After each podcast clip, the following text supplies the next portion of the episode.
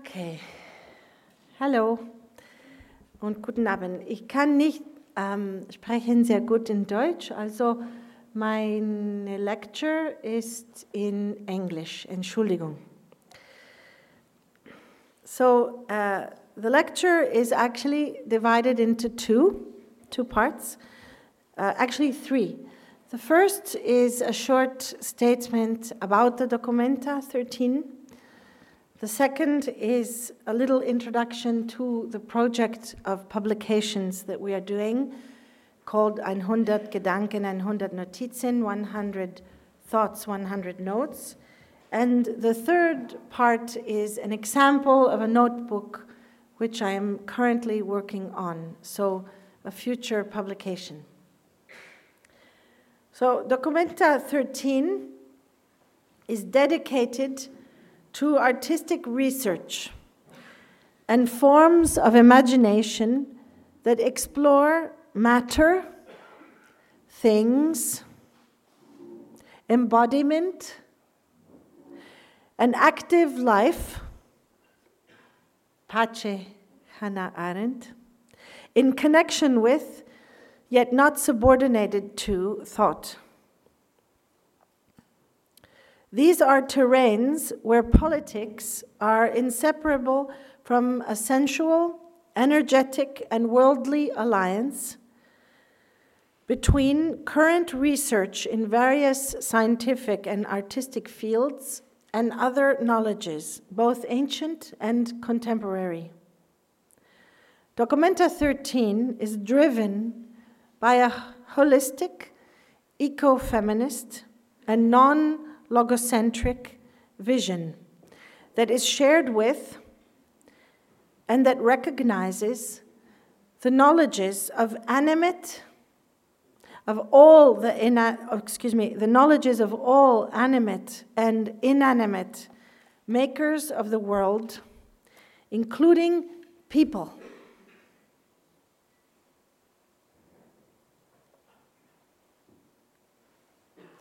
So that's the general statement, which I have in German as well.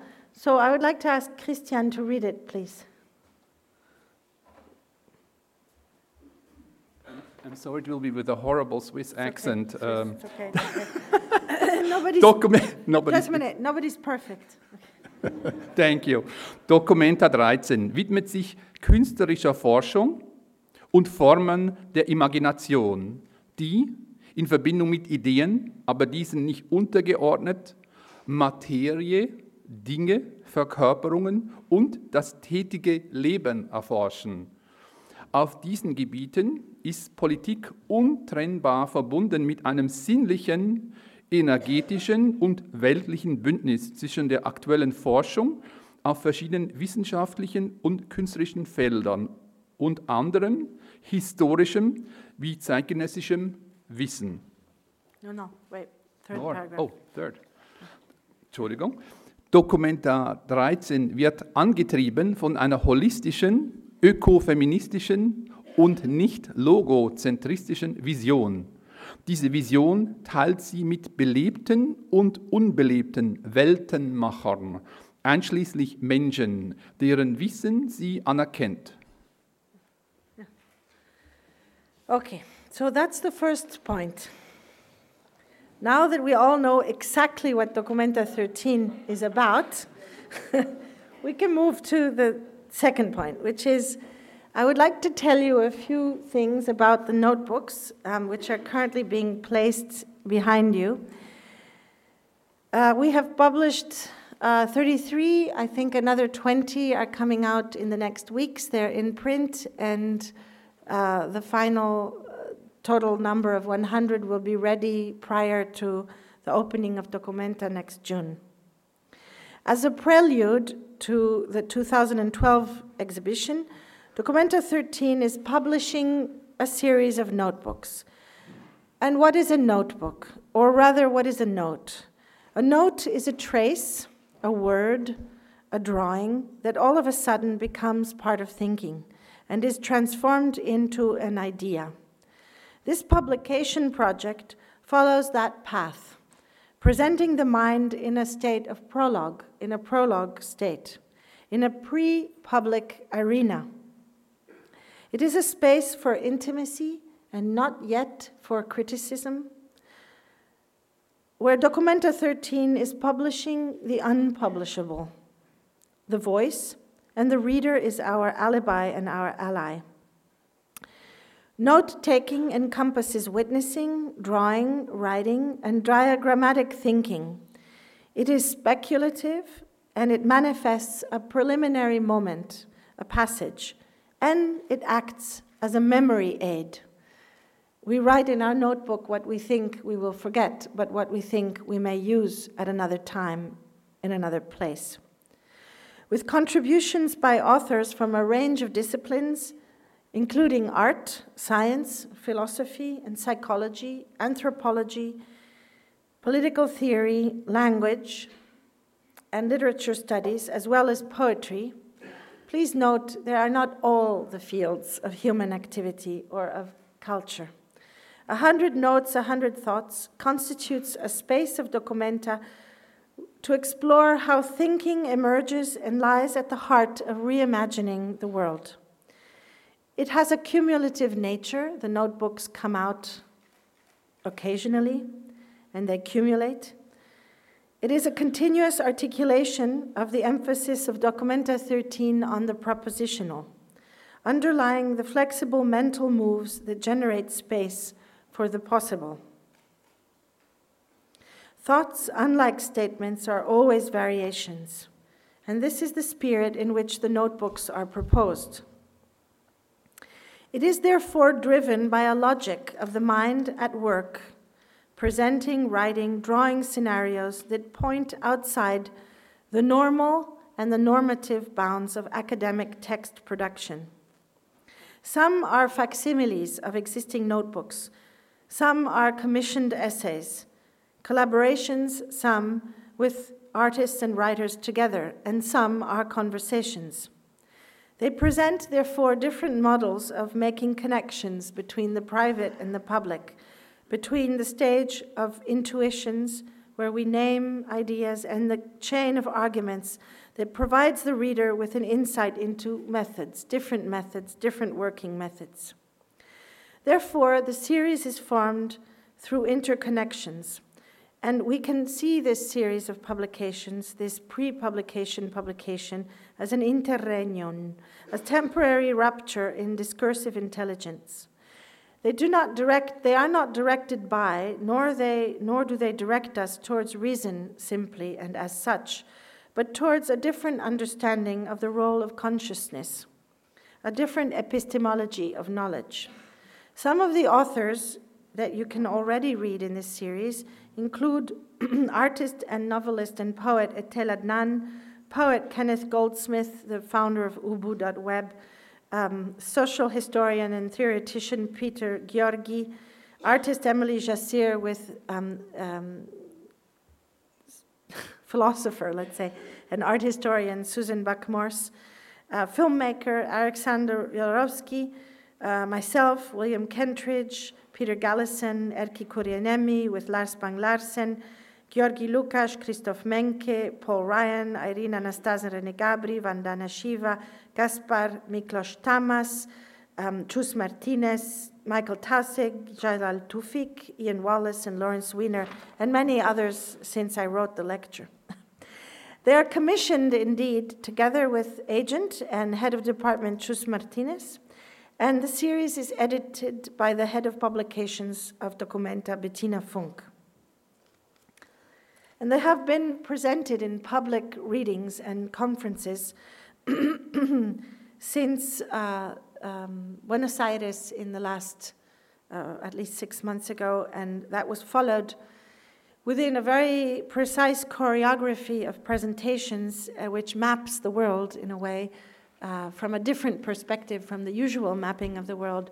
Uh, they were premiered, excuse me, um, not in Buenos Aires, they were premiered in Cairo three months after Tahrir Square in a discussion, and then followed in Buenos Aires, where, as we all know, the first big financial crisis began in the early 2000s, uh, followed by um, New York, uh, then Oslo, Paris, um, Oslo, uh, the Courtauld Institute in London, so therefore in the space and the place for thinking art history and new forms of thinking how one can do art history.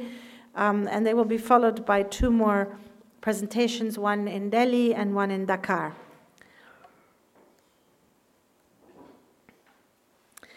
One of the characteristics of notes is that a note starts always in the middle.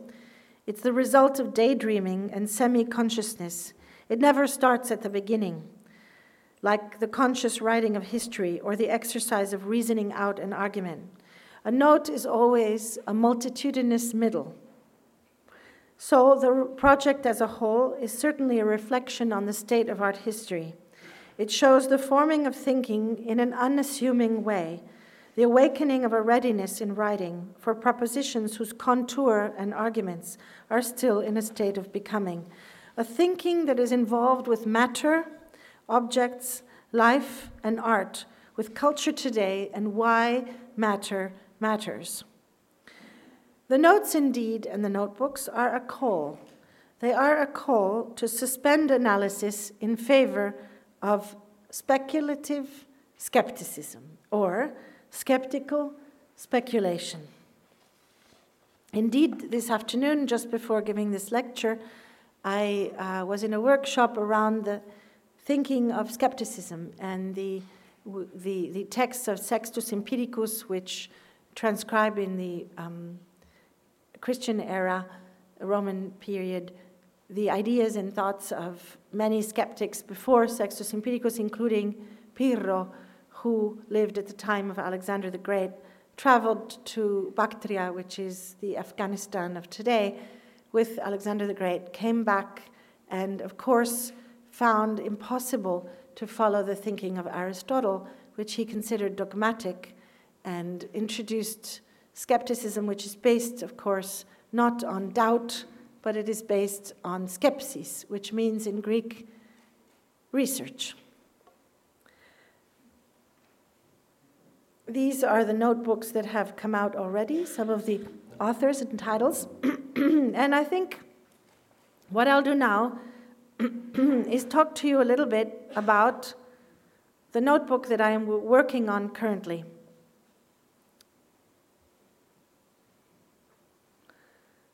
The last one that you see on that slide, number 52, by Daniel Heller Roazen, is about how one can hold one's tongue.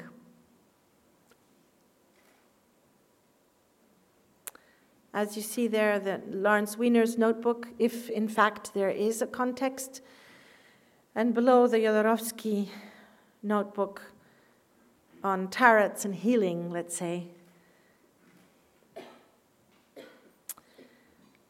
So one day, the notebook that I'm working on now is called On the Destruction of Art, or Conflict and Art, or Trauma and the art of healing.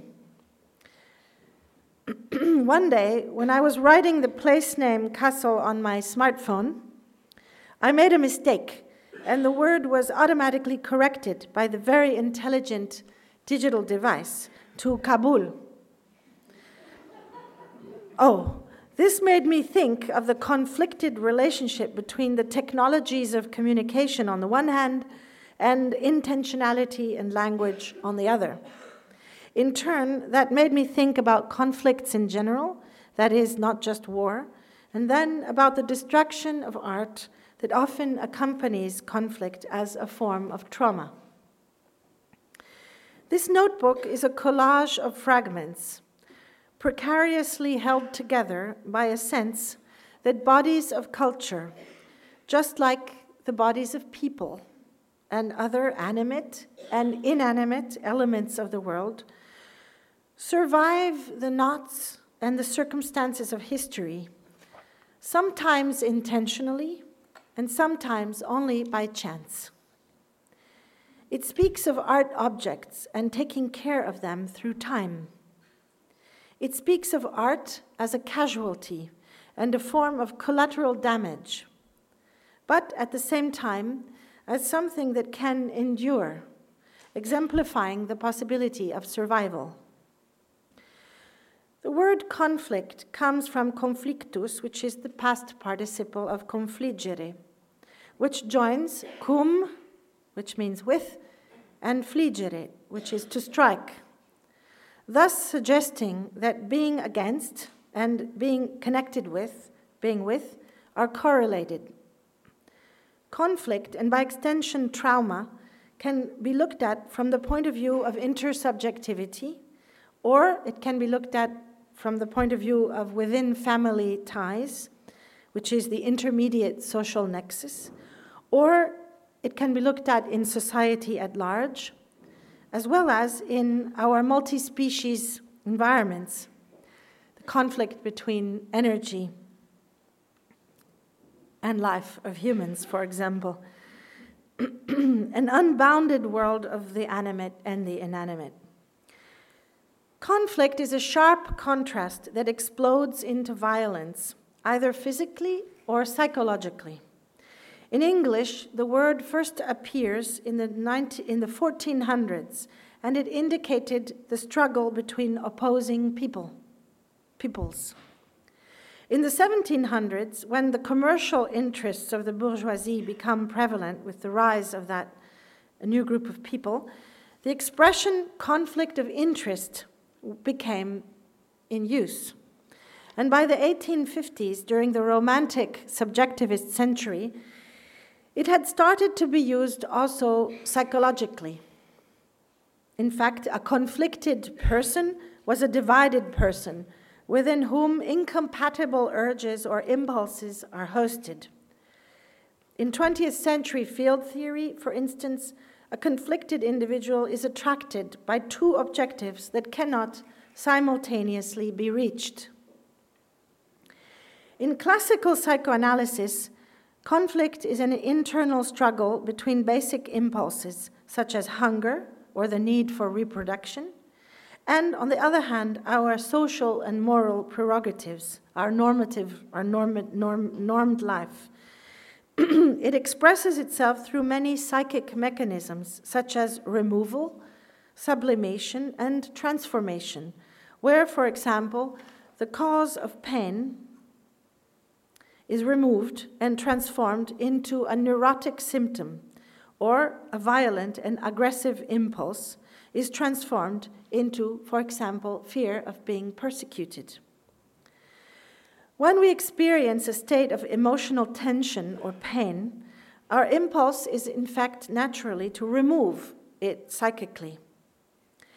In the text Beyond the Pleasure Principle from 1920, written by Freud after World War I, he noted that beyond every libidinal impulse, there was a deathly drive to release and thus eliminate tension. In the same text, however, he also reflects on another theoretical problem. He notes that the soldiers who came back from the war often relived their traumatic moments, such as the exact moment when a bomb fell near them, in their nightmares and even when they were awake.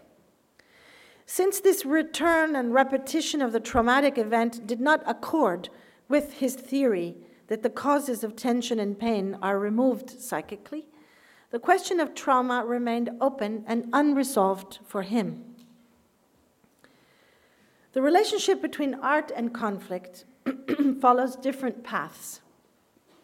An art object can be a terrain of contention where conflict is expressed through its symbolic or real destruction. But it can also be a form of direct activist intervention in a conflict, a form of conflict resolution. Or it can be a form of information or documentation or denunciation, a form of alternative news media, of which we have seen quite a lot in the 1990s. Art can be a witness and can express trauma and catharsis on the affective level of an empathetic understanding and elaboration of pain, like in a William Kentridge. It is often a form of collective memorialization and mourning for the losses caused by conflict, like in a Doris Salcedo, and apparently the most disengaged politically of all the above art can function as a distraction and a withdrawal from conflict within the legacy of a therapeutic notion of art. If people, art, and artists are under siege or occupation, for example, it may be that only this last form of withdrawn activity is possible, if for no other reason, simply legally possible. And yes, I use this oxymoron in a deliberate way, a withdrawn activity. These paths, all the paths mentioned a moment ago, intersect at an infinite number of points, and most artworks somehow mix a little bit of this and a little bit of that. there is conflict on the level of language, a basic conflict on the level of language itself, between a tendency towards aphasia, the absence of speech, the non assertion of the skeptic, one of the three ways of non assertion, and the move towards utterance between ourselves as animals with semiotic, embodied, gestural, and affective relational exp- expressions, and our subjectivity as intellectuals and producers of institutionalized knowledge. There can be a conflict between those. It is often through the poetic voice that language rubs up against content in speech, where utterance becomes complicated, either censored from the outside or even self censored by the subject, interrupted and suspended by trauma in a search for epoche and ultimately for ataraxia.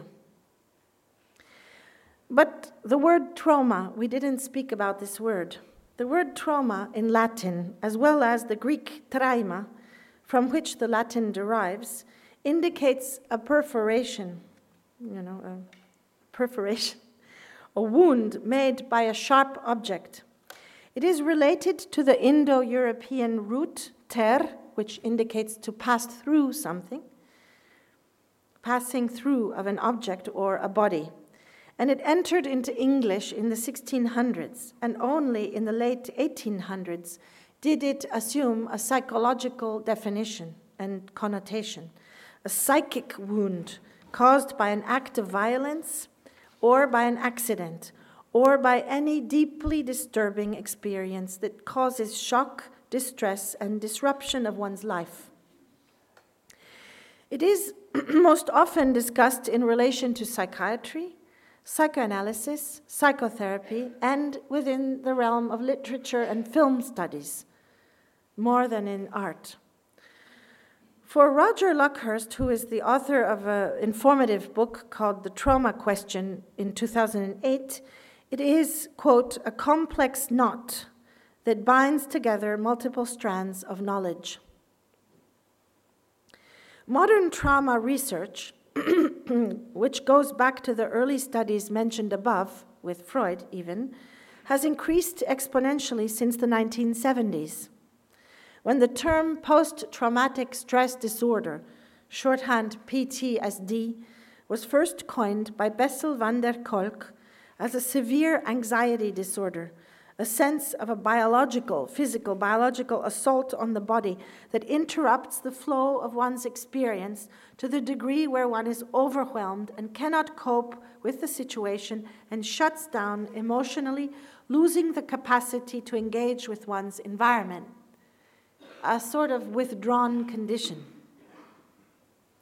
It is cured, PTSD, in a variety of ways one of which is encouraging, in, in, mostly it's in behavioral therapies, one of which is encouraging the patient to relive the bodily movements, the same movements of the traumatic moment, and to remember the physical feelings that were experienced during the traumatic events, how one breathed, what temperature one felt, the tactile, what one smelled, and so on and so forth.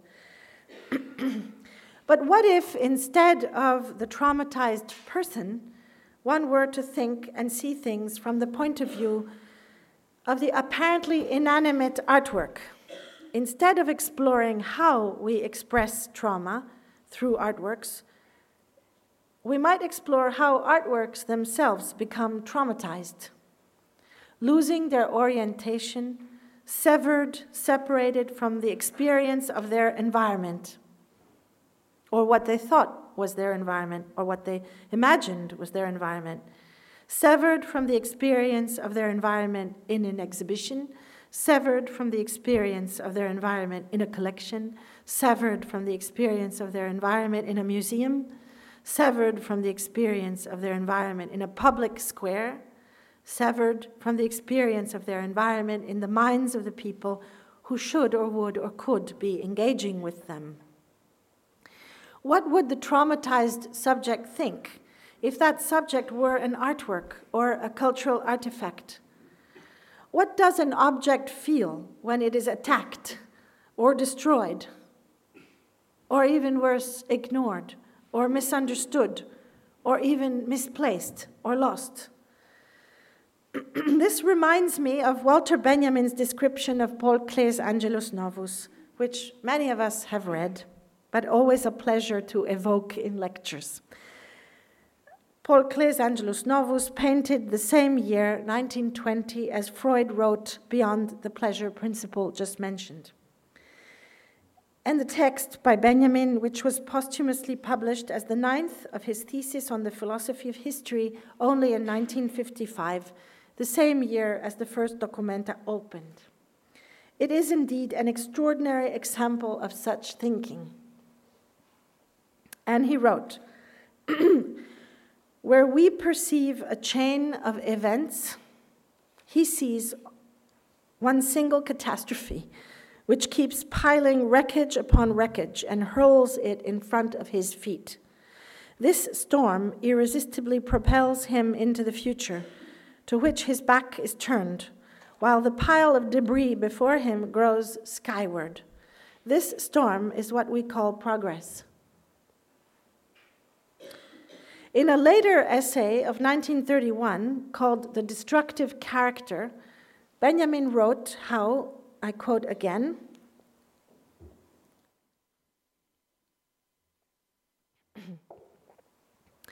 The destructive character sees nothing permanent, but for this very reason, he sees ways everywhere. Where others encounter walls or mountains, there too he sees a way. But because, he's, because he sees a way everywhere, he has to clear things from everywhere. Not always by brute force, sometimes by the most refined. Because he sees ways everywhere, he always stands at a crossroads, at an intersection. No moment can know what the next will bring.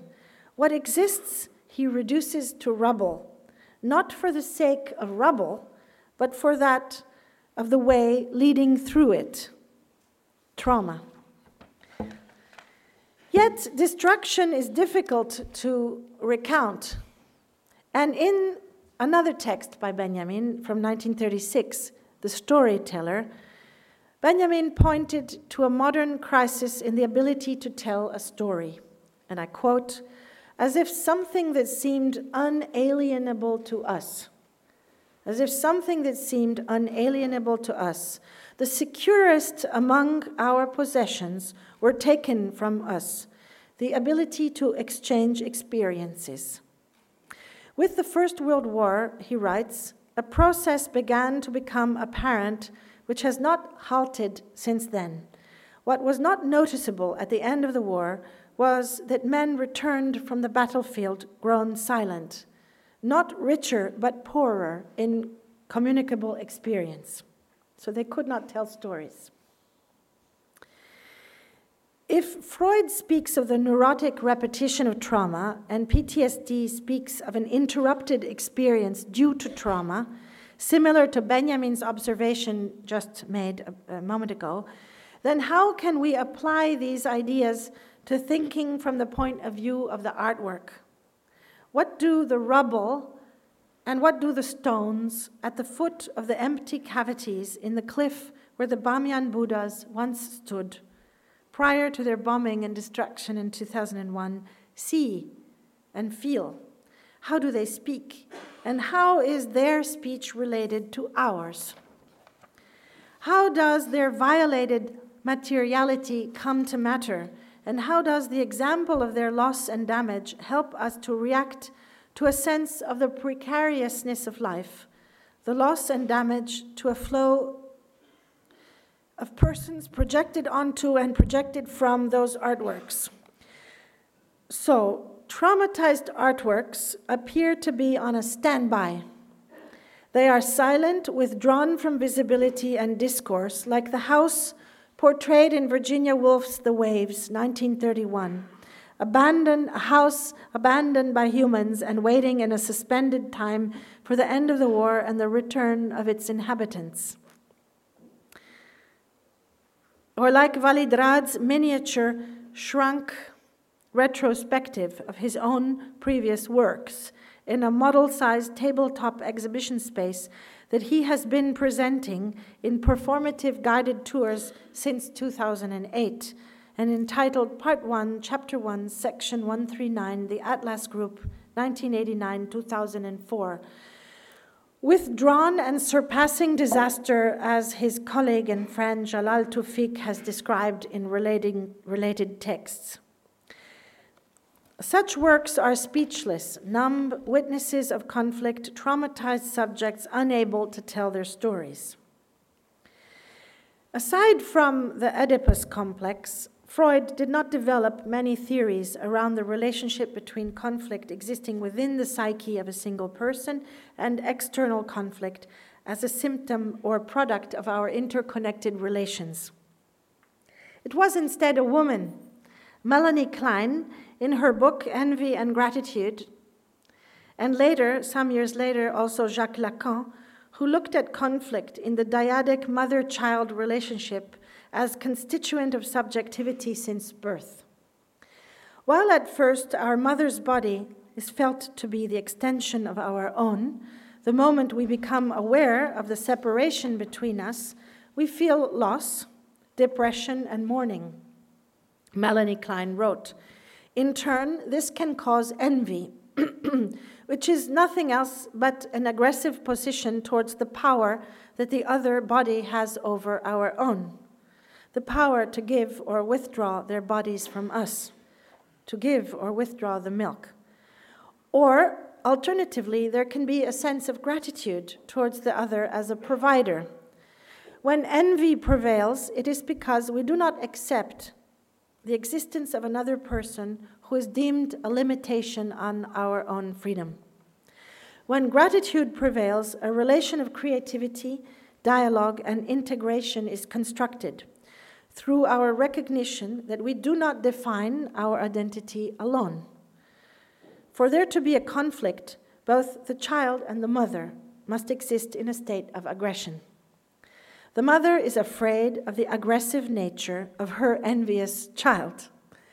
If she is not afraid, if she withdraws from the conflict, hosme, to act as if it is not, as in the letter of St. Paul to the Romans, etc., etc., the conflict is diffused. in conflict, there is always a web of contradictory elements without a simple solution. And art, interestingly enough, art is a striated space. And it allows one to hover and remain in the realm of ambiguity and contradictions, in the space of opacity. Therefore, it is a space where one can exercise the capacity to understand complex and apparently unresolvable conflicts.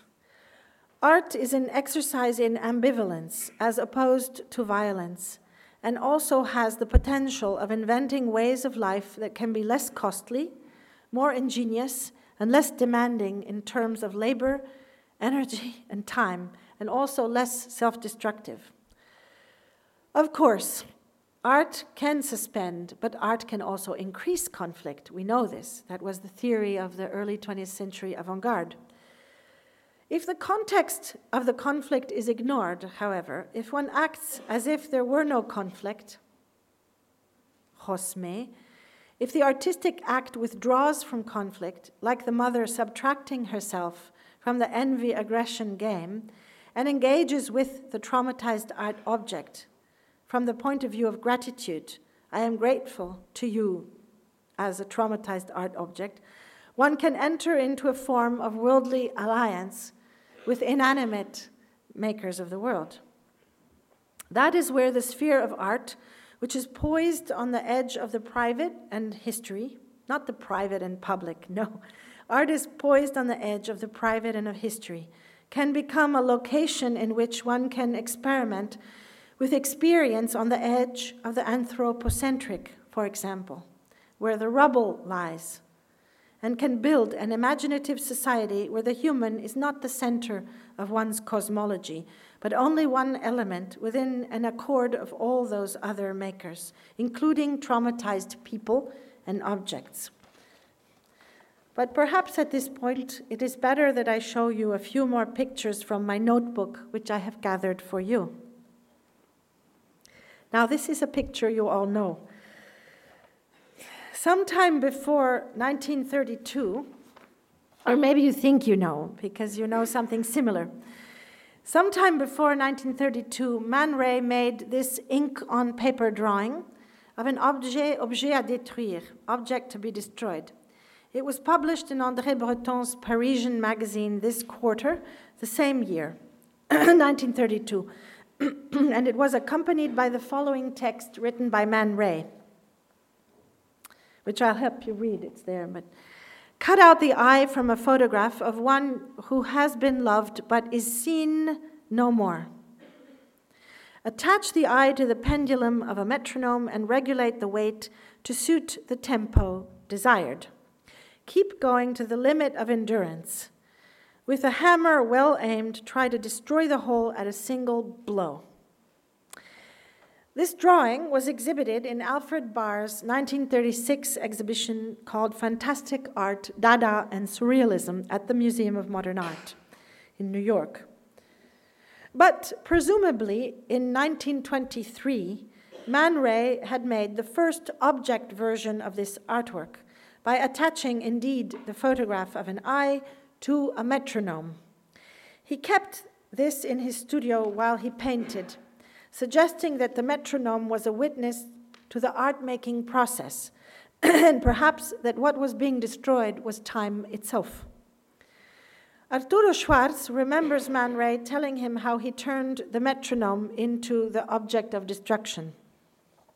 Man Ray says, I had a metronome in my place which I set going when I painted like the pianist sets it going when he starts playing. Its ticking noise regulated the frequency and number of my brush strokes. The faster it went, the faster I painted. And if the metronome stopped, then I knew I had painted too long. I was repeating myself, my painting was no good, and I would destroy it. A painter needs an audience. So I also clipped the photo of an eye to the metronome's swinging arm to create the illusion of being watched as I painted. One day, I did not accept the metronome's verdict. The silence was unbearable, and since I had called it with a certain premonition object of destruction, objet à détruire, I smashed it to pieces. Later, sometime between 1929 and 1932, he changed the original picture of the eye to that of his lover, muse, and fellow surrealist Lee Miller, whom he had met in 1929 in Paris. It has been said, both by Man Ray himself and by others, that when Lee Miller left him in 1932, she went to Cairo and fell in love with an Egyptian businessman.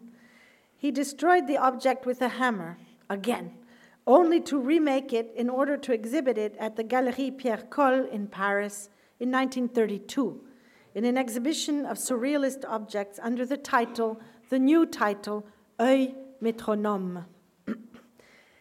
and Lee Miller stated in an interview of 1975, when they were both still alive, we are in dispute of the very definitive fashion in which my eye was fixed to the metronome of the original objet à détruire. I believe it was named objet à détruire as a means of transforming it, like one of those wax dolls one forces needles through. trauma. Because one moves the eye to make it tic tac like an alarm, and one must buy a hammer in order to crush it. Later on, Man Ray would continue to carry little cutout Lee Miller eyes in his jacket pocket, and he would occasionally buy a metronome and attach an eye to it when he wanted to give someone a present. Tony Penrose, Lee Miller's son, told me when I visited him in 2010 during Documenta research. In 1932, no, the 1932 unique replica of the first metronome was destroyed, however, by Dada poets called Jarivist. Not arriviste, but Jarivist, like Jarry, led by the poet Jean Pierre Rosnay when visiting a Dada exhibition in Paris in 1957, two years after the first Documenta. Perhaps musing on the fact that it is impossible to destroy memory intentionally, or for that matter, ready made art, given the non unique character of its materials, Man Ray made another replica with Arturo Schwarz Editions in 1958 in Milan, under the title Indestructible Object. So, not objet à détruire, but objet indestructible.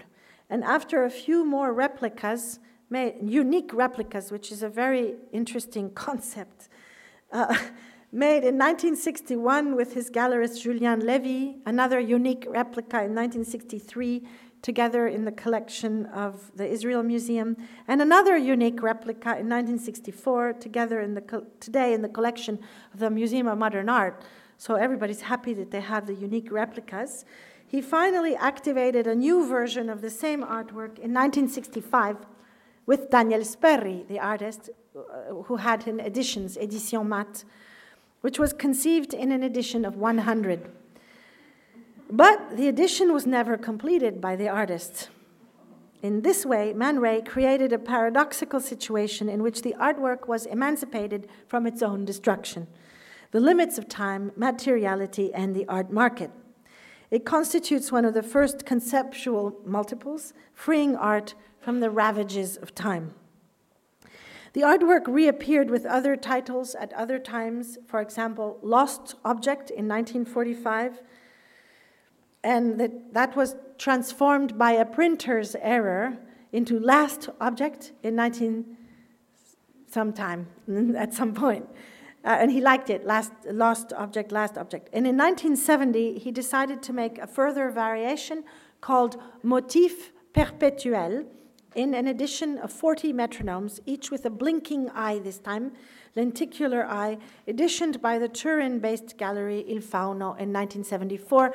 Of course, we are well into the years of op art and kinetic art, and so he had to make it blink. This, on the other hand, is a photograph that Lee Miller shot with her camera of image, it's an image of dead bodies beside a train during her visit to Dachau concentration camp on the morning of April 30th, 1945.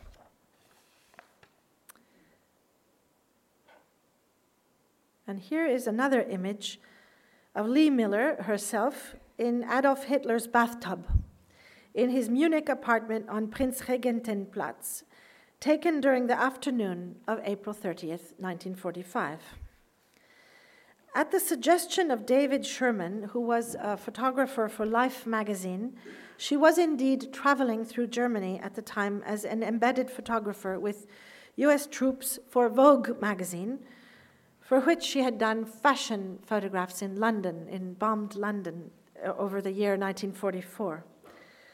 And she had spent the morning of April 30th at Dachau, near Munich. She stayed and slept in the apartment for several nights with David Scherman, who at the time was perhaps her lover, and who probably shot this picture for her. The photograph appears to have been staged. I would say it's a very staged photograph by Miller. And it speaks, I believe, about the role of art in relation to world events or politics. It is what I consider a traumatized, silent photographs photograph that suggests the impossibility of speech after what she had seen that same morning. The same day the picture was taken, Hitler committed suicide in his Berlin bunker. On a symbolic and also on a bodily level, Miller takes his place. She substitutes, she creates a substitution. She takes a bath in his bathtub. In part, she becomes the victimizer, washing herself of his crimes.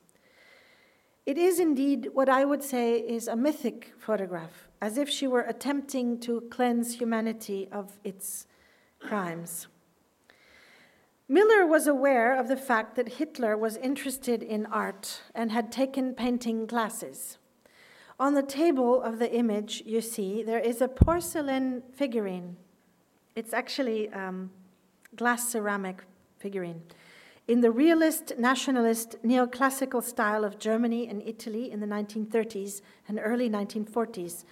Designed by Rudolf Kaesbach and produced as an edition by Rosenthal in 1936 with the title Die Ausschauende.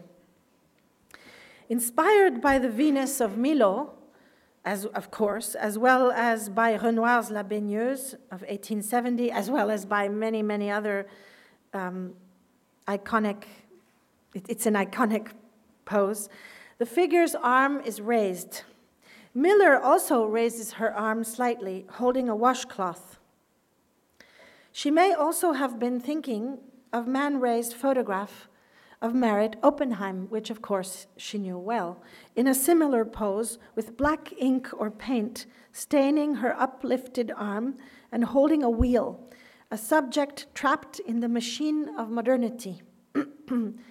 if Man Ray's image was in conversation with Marcel Duchamp's La Mariée mise à nu par ses célibataires même, the so called large glass of 1915 1923, and we know that the Meret Oppenheim photograph was in conversation with the large glass. Then Lee Miller's photograph could also secretly refer to the structure of the large glass with its bipartite universe. The small machine, then, on the table near the sculpture, would echo the broyeuse de chocolat.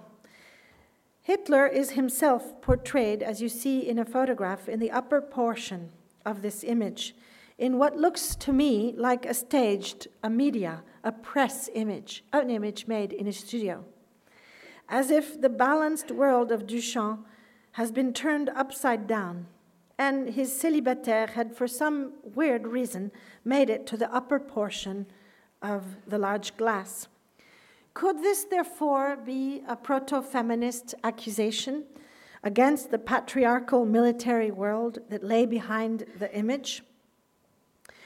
The object or device, the little machine with wheels on the table beside the little sculpture, is probably a small device for calling servants. However, its shape alludes to that of a typical camera, a photographic camera of the time, and therefore it alludes to the device that permits the obscenity of photography's detached power over life a feeling akin to survivor syndrome that Lee Miller may indeed have felt in Dachau or in the afternoon after Dachau with her camera. An obscenity that Susan Sontag speaks about, of course, in her 1970 book on photography. Her dirty boots lie at the foot of the tub,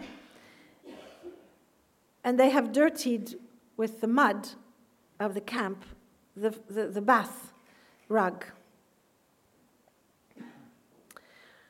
And on a nearby chair, her small watch is placed on top of the clothes that she presumably wore to the camp. Time is stopped, the watch, the metronome. It is a photo of the camps, but it is an indirect photo of the camps without the literality of body horror. Gustav Metzger is an artist who lives in London. He left Germany as a child in 1939 as part of the refugee children movement, which brought Jewish children out of Germany that year. It was the last big uh, movement of children. Um, he, he never saw his uh, parents again, and he still lives in London without a passport. The image that you see shows what is left of one of the highly colored pastel on paper drawings that actually represent a couple embracing, perhaps making love, that Metzger probably made between 1953 and 1957 when he took a studio in King's Lynn in East Anglia.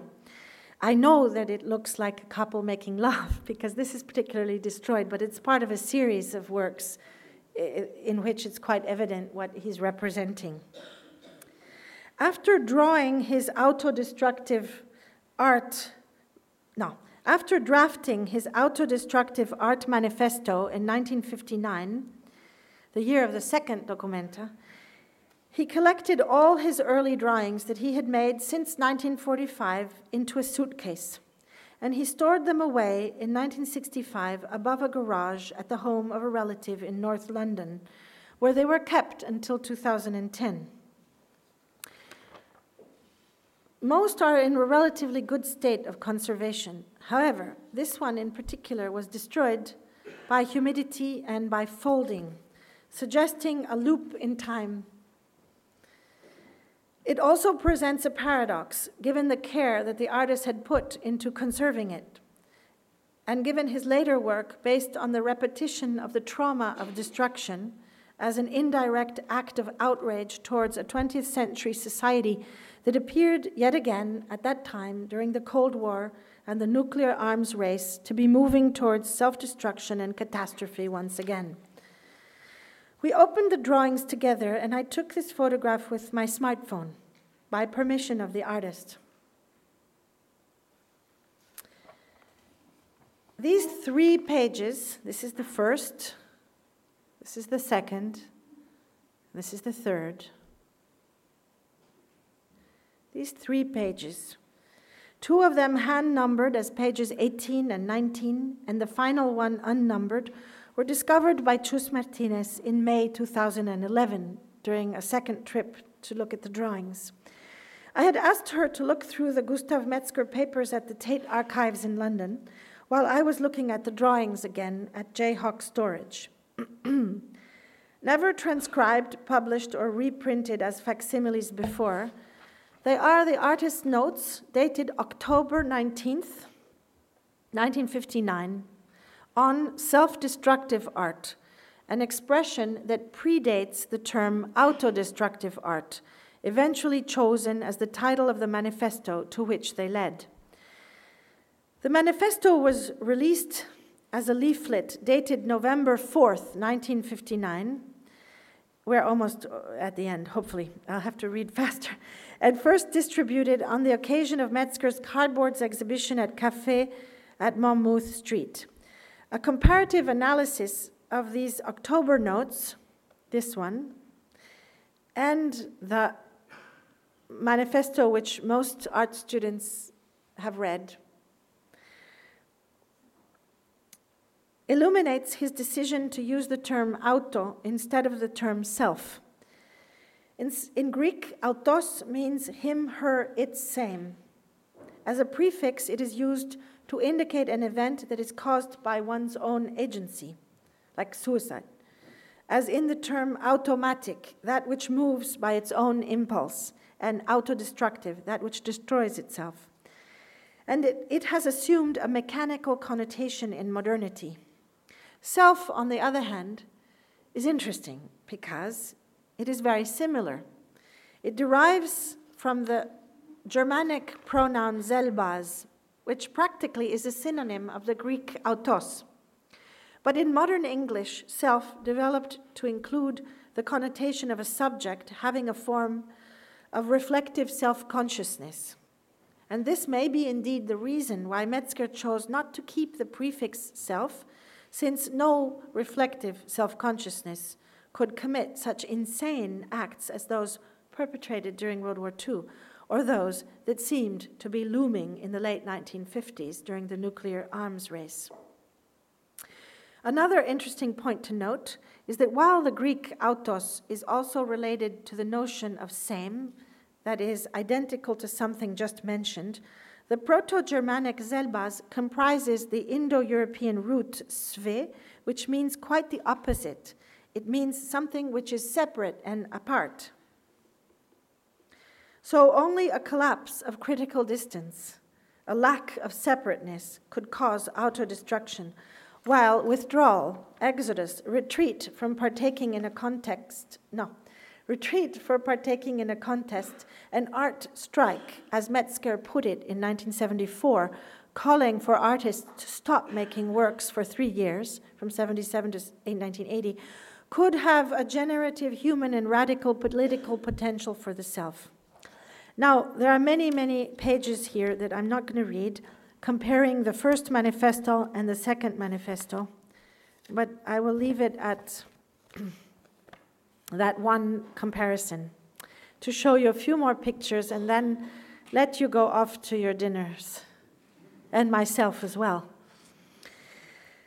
The National Museum of Lebanon, okay, Beirut was founded in Beirut in 1937 and first opened in 1942. During the Lebanese Civil War of 1975 to 1990, it was severely damaged due to its location. It was on the front line separating warring factions in downtown Beirut, an area known today as Museum Alley, that was at that time a checkpoint controlled variously by Lebanese militias, the Syrian army, and the Israeli army. The museum endured shelling, bombing, and flooding throughout the 1980s when the curators, the curators, chose to close it and began to safeguard the material heritage it contained in various ways. I do think a lot about Judith Butler's idea of putting one's body on the line, and curators can also put their bodies on the line. Smaller objects were hidden and stored in the basement, which was walled up, while larger and heavier artifacts, including floor mosaics and sarcophagi, were encased in wood first and then covered with concrete cement. After the war, in 1990 1991, the discovery was made that a fire in the wing that had been shelled and uh, that, that, that had been shelled had destroyed some documents, many documents and records, including maps and photographs, as well as 45 boxes containing archaeological objects such as those that I am showing you today and that had melted together. In 1999, the museum reopened and still hosts an important collection of antiquities. But let me tell you about these two objects. The one on your left, number 13630 of the museum classification system, is an object resulting from the fusion of metal, ivory, glass, and terracotta objects that had happened to be next to each other when a fire burned for long hours in one of the museum's storerooms, wrote the curator in an email to me some months ago. Nobody could reach this area, and certainly not the first floor where the fire was raging. At this stage, it is difficult to identify with certainty from the terracotta and the ivory shards the objects that burned. It is also quite impossible to determine the shape of the glass that melted and was combined with the other objects. That's from Anne Marie Afeiche on August 4th, 2011. The object on the right, on the other hand, is a bronze object, as you can see easily, number 28108, and it is also the result of fusion, heat. It is a combination of two bronze figurines, one human and one zoomorphic, from the Byblos excavation, dating back to the Middle Bronze Age. Of course, the copper alloy is very badly damaged, but the figurines are identifiable. There is quite a large bibliography concerning these Byblos ex votos. And this is the niche where the Western Buddha stood after the month long destruction of the giant 53 meter high Buddha statue, demolished finally after many, many attempts by an explosion on March 12, 2001, in the Bamyan Valley in Afghanistan. The photograph was taken by, um, um, actually, by Michael Petzet of the ICOMOS, Deutsche National Committee who is one of my advisors as well. Um, and the two other photos are taken by Praxenthaler in 2002.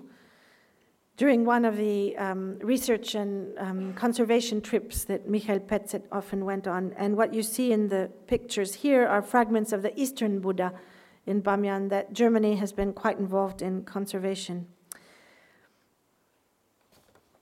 And I'm going to skip the letter from Michael show you a few last pictures. This is a photograph taken by Michael Rakowitz of his own artwork, and this is a detail.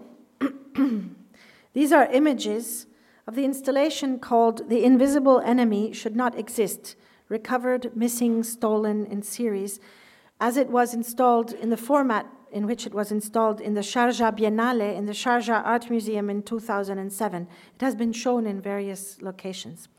The objects on the five meter long table are made out of Middle Eastern packaging, newspapers, and glue, and they, repro- they reproduce looted ancient Mesopotamian artifacts that were in the collection of the National Museum of Iraq, originally founded in Baghdad in 1926, closed during the First Gulf War, and reopened in the year 2000 until 2003 when a tremendous looting of antiquities took place after the arrival, after the arrival of the US troops in Baghdad.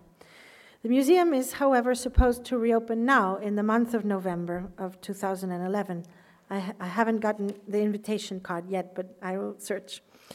The invisible enemy should not exist unfolds as a narrative about artifacts stolen from the National Museum of Iraq in the, afterna- uh, in the aftermath of the invasion the current status of their whereabouts, and the series of events surrounding the invasion, the plundering, and the related protagonists, writes Mike Rakowitz. The name comes from, the, from a direct translation of Aj Ibur Shapu, the ancient Babylonian processional way that ran through the Ishtar Gate. And there's many, many words which you will read in the notebook by Mike Rakowitz. Now, this, and we're coming to an end. I saw this large tapestry in 2010 when I was doing research for Documenta 13 in Oslo and researching the tapestries of Hannah Ryggen with the agent Marta Kuzma. It was bought by the Norwegian government in order to decorate the lobby of a high rise building on the government quarter in central Oslo. But on July 22, 2011, at 3:25, a bomb detonated in Regjeringskvartalet, downtown Oslo, and damaged the tapestry that I had seen only a year before. Inger, the conservator at one of the museums responsible for the preservation and repair ongoing now of the tapestry, stated in a short phone call the tapestry was mildly damaged after the attack of July 22nd. Apart from the water damage, so the water to stop the fire, dust, some dust, splinters, and a huge amount of glass dust covering the tapestry. The main damage is a tear in the bottom left hand corner of the tapestry. The water has now been absorbed, and all particles are manually being removed by tweezers. The most urgent repairs are executed, and we are now starting the process of returning the tapestry to its original state, she said. I wonder what that original means, that original state, and what the tapestry felt at the time that the bomb exploded. So, this notebook is running out of pages and is coming to an end. It started with some notes on silence, suggested by Benjamin's notes on the storyteller and it ends with notes on silence according to the artist Anna Boghiguian from Cairo. The following three images one, two, and three are untitled drawings by Boghiguian, and they are all made they were all made during her travels in 2001 2001 using colored crayon and pencil on 40 by 30 centimeter sheets of 200 gram Sennelier paper. As is usual for her, she combines drawing and writing into a seamless story. She writes with images and draws with words. Each is followed by a transcription of the words that she wrote down, which now I will read to you, both as a form of drawing and writing, a form of listening to silence that becomes a form of seeing. So I will help you read this because it's bad script, but you can follow in the slide. In the words that I collected and put away, in my thoughts were systems of reasoning or dialects, thinking, methods, relation, times.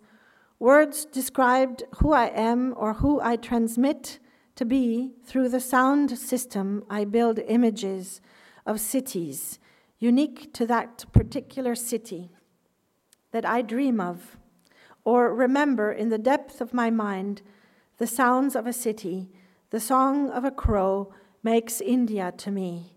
Yet the crow is everywhere, in each country I visit, but the way the crows sing in India is particular to that peninsula. From ear to ear to eye, from ear to ear to they, ear dropped into all my thoughts, my words, and actions, they wove a story that made out of me a criminal. But what was the crime? Political, social, or religious, or altogether? A fabrication. I threatened something somewhere to the established system of politics, that power that controls the system of or everybody. Life, I couldn't throw stones to the existing system, as I cannot say I do not have my own sins but neither can I relate to the woven story of my existence that I can't recognize as I or I. The word created my mind, images took meaning, stories was, is woven through the words that I have. The passage from the outer ear to the land of my inner ear formulates a given description of a set of action lived. Through hearing, I created or met the world by where my inner self and created descriptions of the world within my mind. I stored the information necessary in my luggage, the luggage that I was born with. The words I heard expressed or explained to me what the world is about. And when I created stories in my mind, I used those vocabulary that was given to me. In a world of silence, there is no words, no singing of birds or traffic noise. It is the silence of lack of hearing, different from silence, the silence of infinity. That's the end. That's all, folks.